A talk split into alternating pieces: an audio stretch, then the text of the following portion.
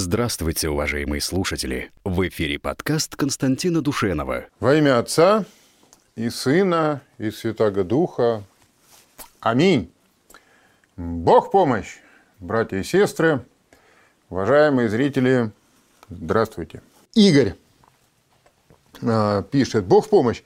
Можно ли обсудить, как Украина лишилась ядерного оружия? Они по этой теме регулярно ностальгируют. Что у них было, а чего не было и быть не могло? Почему отдали и, за, и что за это получили? Значит, Игорь, вы, судя по всему, человек достаточно молодой, потому что людям э, моего поколения, в общем, тут даже тут вопроса нет никакого. Значит, э, как лишилась Украина ядерного оружия? Что у них было? У них не было ничего Украины, даже когда Украина была Украинской Советской Социалистической Республикой, никакого оружия ядерного не было. Все ядерное оружие, которое было расположено на территории Украинской ССР, оно управлялось из центра федерального. И а, украинские власти никакого отношения к этому оружию не, не имели. Поэтому, когда они объявили о своей независимости, первыми знаете, кто забеспокоились? Американцы. И американцы, ну, вместе с нами, по сути дела, предъявили им ультиматум. И им, и белорусам, и казахам. Потому что на территории э, не только Украины, но на территории Белоруссии и Казахстана остались шахты, остались, э, э, ну, как бы осколки стратегического ядерного потенциала СССР. И украинцам, белорусам и казахам был предъявлен, по сути дела, совместный ультиматум со стороны а, всех ядерных государств, то есть Соединенных Штатов Америки, Англии, Франции и России, что они должны отказаться от своего ядерного статуса и вывести ядерные ракеты в Россию. И они все на это согласились. Потому что если бы кто-то а, от этого отказался, но тогда, кто помнит атмосферу того времени, это было немыслимо совершенно. Это было немыслимо. Вот. Как отказаться, когда Запад э, как бы солидарно выступил с таким требованием. А Запад понятно, почему выступил. Им еще не хватало иметь дело с ядерной Украиной. Вот им еще э, э, атомных термоядерных бандеровцев им не хватало, понимаете? И в итоге, по-моему, к 1994 году, я боюсь ошибиться, но довольно быстро, в течение двух-трех лет, Э, все, все остатки ядерного советского оружия были вывезены на территорию России. Значит, предполагалось, что они могут получить за это какую-то компенсацию, но какого рода компенсации это не оговаривалось. Что касалось э, э, Украины, то значит, они добились так называемого Будапештского меморандума, в котором сказано, что значит, все стороны, а Россия в том числе его подписала, признают, так сказать, независимость, признают границы Украины. И сейчас, значит, хохлы все время тыкают пальцем в этот меморандум, говорят, а вот, а как же так Россия? Ну, ребята, ну, во-первых, же не мы начали первыми, не мы же нарушили первыми все договоренности. Это, э, во-первых. А во-вторых, э, посмотрите, что такое меморандум. Меморандум – это вообще на самом деле, даже в дословном переводе, это просто э, памятная записка. То есть это не, не есть международный договор, это не есть часть международного права. Вот Минские соглашения, которые сейчас хохлы все время нарушают по Донбассу. Вот это часть международного права. Они обязаны их выполнять, потому что помимо того, что это договор юридический, он еще утвержден Советом Безопасности Организации Объединенных Наций. То есть на сегодняшний день это элемент системы международного права. Что касается Будапештского меморандума, он такого статуса не имеет, даже близко. Так что там они могут, конечно, ностальгировать и влажные мечты свои какие-то по этому поводу лелеять. Но никогда у них не было ядерного оружия, никогда не будет. Сейчас они уже не способны его создать, даже близко не способны. Нынешняя Украина не способна создать ядерное оружие просто в силу полного развала и науки своей, и технологии, и промышленности. В этой области они ничего создать не могут. Так что нечего волноваться. Александр из Санкт-Петербурга. А, спаси Господи, Александр. Традиционно прислал помощь и традиционно вопроса не задал. Константин тезка мой, спасибо. Алексей Иванов. Какие могут быть последствия, если применить Посейдон против Англии? Но вы имеете в виду Посейдон, вот, как я понимаю, в том значит, оснащении, в том страшном значит, варианте, про котором э, э, говорят, что вот они э, могут нести Посейдоны, там, термоядерную боеголовку мощностью там, 100 мегатонн. Ну, что будет? Ну, не будет Англии. Что будет? Вот, на самом деле, вот э, я хочу еще поговорить с вами. Хотел сегодня, но мы не успели.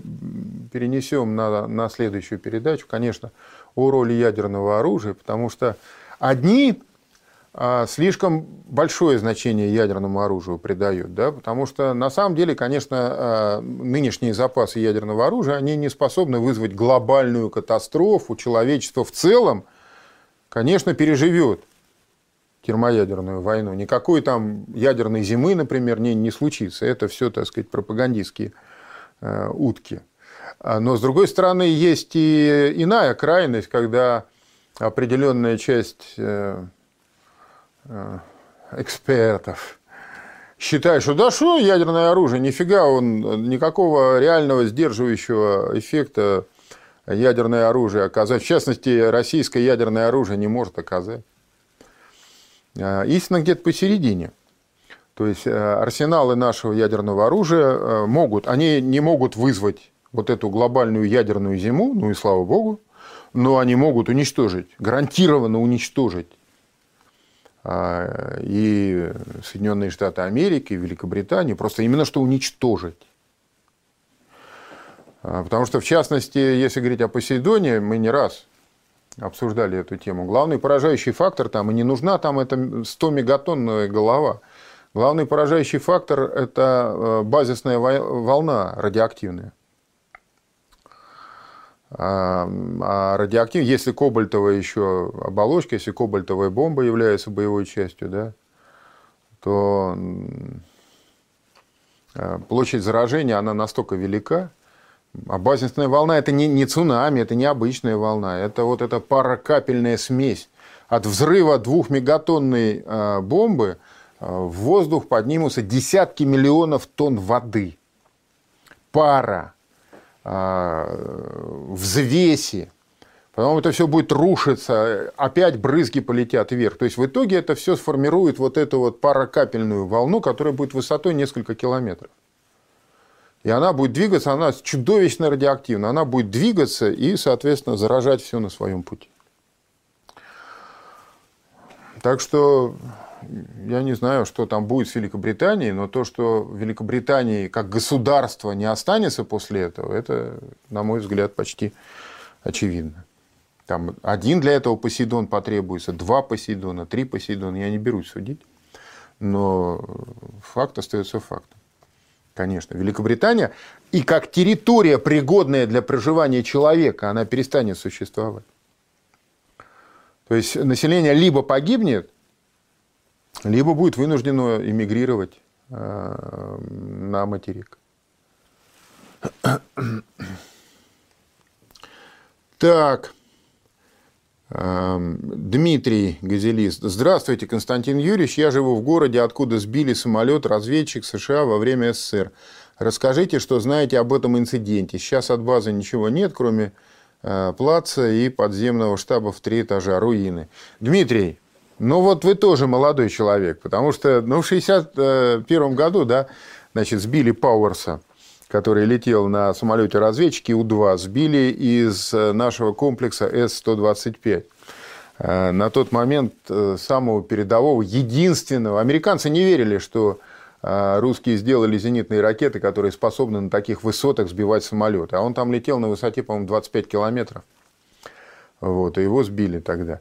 Значит, Дмитрий, не терзайте меня, ну, наберите, на эту тему огромное количество написано статей, сказано всяких э, воспоминаний есть. Э, ну, наберите в поисковике в интернете, да, летчик Пауэрс, или как, как, как сбили э, самолет-шпион У-2.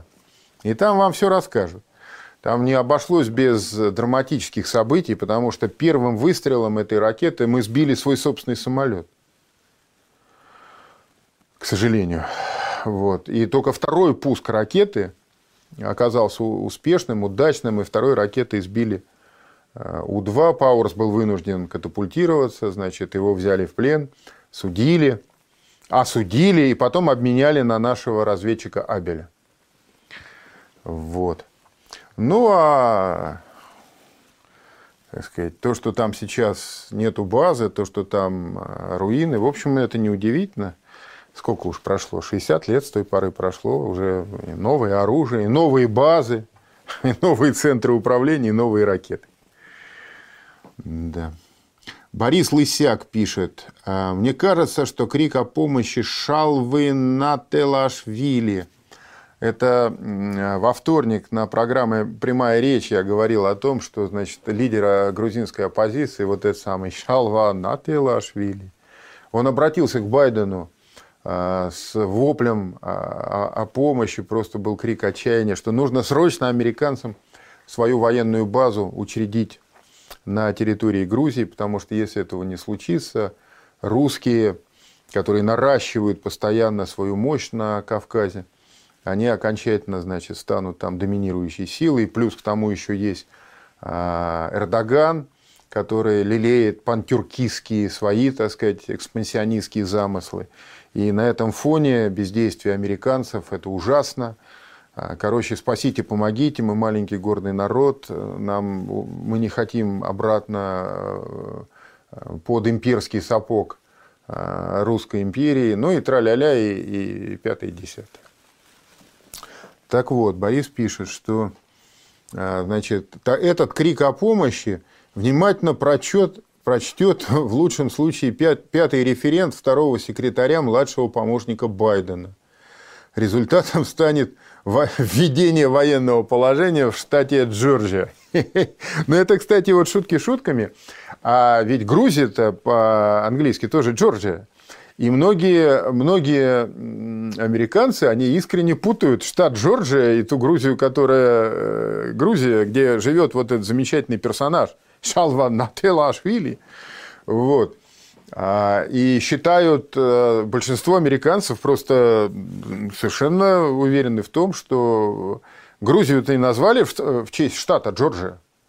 Ну, из большой любви к Америке грузины э, назвали, значит, Грузь. Ай, Господи помилуй. Так, Радик Гафуров. С наступающими праздниками вас и всю вашу команду. Спасибо, Радик.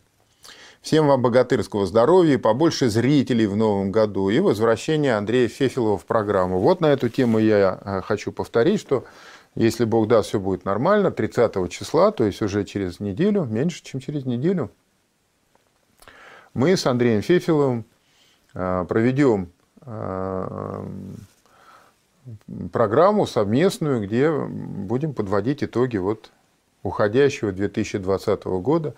А, прямая трансляция будет вестись, и ну, основным местом будет э, сайт Э, дублирующий сайт День ТВ «Завтрашний день» он называется, но и через сайт День ТВ, и через э, сайт «Стратегия и тактика», ну, кто где привык, вы тоже сможете в прямом эфире это наблюдать. В следующую среду, 30 числа, в 19 часов. Пожалуйста, приходите. Так. Э, Данил Живетьев. Константин, спасайтесь. Спаси Бог и вам. И вам тоже спасение души. Второй год слушаю ваши передачи и очень рад, что вы с Андреем Фефилом возобновляете свое вещание. Но мы возобновляем пока не ясно в каком режиме. Мы вот сейчас пилотный этот э, выпуск постараемся сделать 30 числа. Вряд ли в том режиме вот еженедельных передач это будет восстановлено, потому что ну, вторник уже, во вторник сейчас идет прямая речь, э, передача. А, в какой-то другой день, и, может быть, периодичность мы поменяем, не знаю, там, раз в месяц какие-то итоги подводить, или а, по мере появления каких-то информационных поводов важных. Ну, посмотрим, как, как жизнь покажет, как это сделать. Очень не хватало ваших споров. Вы делаете благое дело, спасибо вам. Ну, в спорах, в спорах, к сожалению, по большей части врет пословица «истина в спорах не рождается». К сожалению, в спорах по большей части рождается взаимное раздражение и, так сказать, усугубляется непонимание. Но когда эти споры ведутся в мирном устроении души, для того, чтобы просто сделать э, э, ясным и понятным зрителю э, разницу точек зрения и систему своей аргументации, вот такие споры, они возможно, какое-то конструктивное значение и имеют. Но надо сказать, что очень трудно удержаться. Я вот по себе скажу, что мы с Андреем, когда спорим, конечно, эмоции э, э, зачастую берут вверх. Трудно. Трудно удержаться в таком, так сказать, отстраненном положении.